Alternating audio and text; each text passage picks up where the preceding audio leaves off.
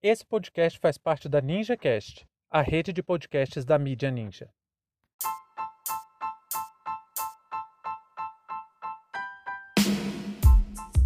Talibã toma o controle do Afeganistão. Sejam bem-vindos e bem-vindas ao seu pontão informativo com análise e opiniões a partir de uma perspectiva histórica. Eu sou Arnaldo de Castro, em conjunto com Brenda Salzman, e hoje é dia 16 de agosto de 2021. Caso você queira nos mandar sugestões de temas para os episódios, nos procure em nossas redes sociais.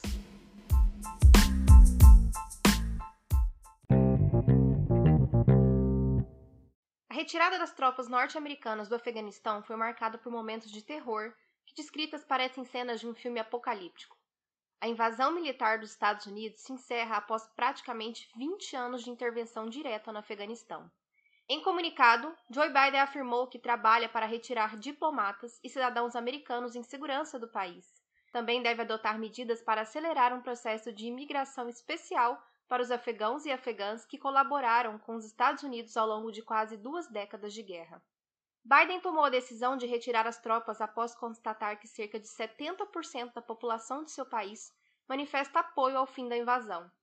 Esse longo conflito aniquilou a vida de dezenas de milhares de pessoas, sacrificou o futuro de gerações e teve um custo de aproximadamente um trilhão de dólares. Em seu comunicado, o presidente americano disse que, abre aspas, fui o quarto presidente a presidir a presença de tropas americanas no Afeganistão. Foram dois republicanos e dois democratas. Eu não iria e não irei entregar essa guerra para um quinto. Fecha aspas.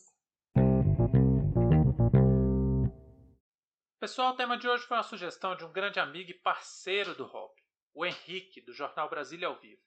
Muito obrigado por mais essa colaboração, Henrique. E só para reforçar, se você tiver alguma sugestão ou curiosidade e queira que a gente aborde o tema aqui, manda uma mensagem. Pode mandar um e-mail ou um direct lá no nosso Instagram. É o arroba História Oral. Teve uma cena marcante, chocante que aconteceu nesse domingo, que vazou em vídeo na internet, que foi a imagem de pessoas tentando fugir do Afeganistão e daquele caos todo de invasão do aeroporto. Algumas pessoas se agarraram ao avião quando ele estava na pista se preparando para a decolagem e aí a imagem mostra é, algumas dessas pessoas caindo do avião enquanto o avião subia. Quando o Henrique me descreveu a cena que vazou em vídeo na internet, aquilo me lembrou aqueles filmes de apocalipse zumbi. Porque esses filmes ficam tentando imaginar qual seria a atitude das pessoas diante do desespero pela sobrevivência. E é precisamente isso que nós estamos assistindo. Seres humanos em tamanho terror que qualquer opção parece mais sensata do que permanecer na sua terra natal. Até mesmo se agarrar nas rodas de um avião levantando voo parece mais sensato. Bom, é provável que a gente fale bastante sobre a retirada das tropas invasoras do Afeganistão em outros episódios. Por isso, vamos introduzir esse assunto para tentar entender o que está acontecendo lá. Em primeiro lugar, que a gente precisa entender é que tudo que chega de informação para a gente sobre o Oriente Médio, em especial sobre o Afeganistão, é propaganda de guerra. Fica parecendo que do nada, do dia para noite, surgiu um Osama Bin Laden, um lunático, um radical religioso que fez o ataque de 11 de setembro de 2001 por pura convicção religiosa extremista. E as coisas não são bem assim. Vou dar um exemplo na prática para vocês terem ideia do que, que eu estou falando de Afeganistão e propaganda de guerra. Quando eu era criança, eu era muito fã do Rambo, eu adorava aqueles filmes. Aí no final do Rambo 3, A Missão, tinha uma dedicatória bem curiosa. Era algo mais ou menos assim. Esse filme é uma homenagem aos corajosos Mujahideen. Só que depois do atentado das Torres Gêmeas em 2001, a distribuidora do filme mudou a dedicatória e ficou mais ou menos assim: Esse filme é dedicado ao bravo povo do Afeganistão. Mas por que essa mudança? Simples. Porque a homenagem da década de 80 era literalmente pro Osama Bin Laden e pro Talibã. Tá passada? Não é força de expressão, não, gente. É literalmente isso. Mujahideen significa aproximadamente guerreiro em árabe. E eu digo aproximadamente porque no Ocidente essa palavra ganhou um tom pejorativo, como se fosse um ultra-radical religioso que combate disposto a morrer por Alá. E não é bem isso. Eu sei que depois de 30 anos de propaganda de guerra, é difícil acreditar nisso que eu estou falando. Ah, e eu não errei o tempo não. As agressões contra o Afeganistão começaram na década de 90 e não em 2001 depois do atentado das Torres Gêmeas. Então vamos entender as raízes desse conflito. Olha, desde o século XIX, a Rússia tinha o Afeganistão como zona de influência, mas foi na década de 70 que o verdadeiro problema começou. Em 78, o país teve um governo socialista, a República Democrática do Afeganistão. E nesse período, o mundo já vivia o caos causado talvez pelo evento mais marcante do século XX, a Guerra Fria.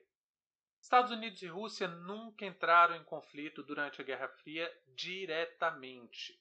Mas sempre que um ocupava militarmente um território, o outro fomentava ações de grupos armados contra o governo. E foi nesse jogo que a CIA, com ordem do governo americano, claro, treinou e financiou Osama Bin Laden. Não por coincidência, é quando começa a guerra russo-afegã que durou de 1979 até 1989.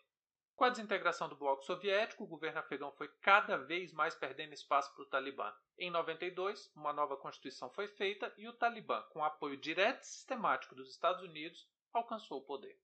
Mas nem tudo foram flores nessa relação. Os Estados Unidos achavam que o grupo ia ficar sob seu controle e influência. Quando o Talibã começou a mostrar realmente a que, que veio, os Estados Unidos começou a boicotar e ameaçar o novo governo afegão.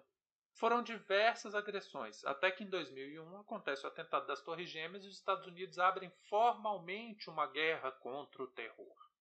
Como a Al-Qaeda nasceu de dentro do Talibã, os Estados Unidos acusaram o governo talibã de ter financiado, planejado e de ter dado refúgio ao Bin Laden, o Mujahedin, líder da Al-Qaeda. De aliado com menções honrosas, Bin Laden se tornou então o inimigo número um dos Estados Unidos. É precisamente por isso que houve aquela mudança na dedicatória final do filme Rambo 3, que aliás é bem ruim. O Rambo 1 é uma poesia, é lindo, mas o 2 e o 3 é pura propaganda de guerra, de guerra fria. Tanto que tocou em dois pontos muito sensíveis e simbólicos para o espírito imperialista norte-americano. O 2 fala do Vietnã e o 3 do Oriente Médio, ambos ambientados no momento da cruzada americana contra seu maior inimigo, a União Soviética. E aí, eu falei no começo para a gente ter cuidado com as informações sobre o Oriente Médio, porque a gente tem que fazer um exercício de análise crítica dessas informações. Eu gosto muito de lembrar do Edward Said para falar de Oriente Médio. Basicamente, o que ele diz é que nós ocidentais não sabemos nada de lá. Nada. Tudo que a gente sabe é uma imagem criada pelo Ocidente sobre o Oriente. O que sabemos sobre a Índia, por exemplo, de acordo com ele, o que a gente sabe sobre o indiano, pouco se distancia da imagem do indiano que o Flaubert descreveu. Ou seja, não é um indiano, a gente não conhece o indiano. A gente conhece o indiano imaginado pelo Flaubert. E o mais triste disso é que, como todo bom império, a arrogância dos Estados Unidos não permite que seja feita uma avaliação desses erros e uma mudança da prática, porque isso implicaria em colocar em xeque toda a sua estrutura de poder. Veja bem, não estamos falando de um erro, de um ponto fora da curva, e sim de um método de dominação baseado na instabilidade política interna de outras nações. E o método continua ativo. Robert Fisk, talvez o melhor correspondente sobre o Oriente Médio, ele é inglês, denunciou no começo das campanhas contra a Síria o uso da mesma tática sendo usada na Síria. Naquela ocasião, os Estados Unidos apoiou os rebeldes sírios contra o governo do Bashar al-Assad. Sabe para quem que os Estados Unidos mandou dinheiro dessa vez? Para o Daesh, famoso Estado Islâmico, que promoveu cenas de terror extremada ao ponto que a Al-Qaeda, vejam só, a Al-Qaeda se afastou do ISIS porque considerou o grupo radical demais. Ou seja, é os Estados Unidos mantendo a mesma prática. O aliado de hoje, se não seguir as diretrizes políticas e econômicas do Norte, vai ser o inimigo de amanhã. Fim de papo.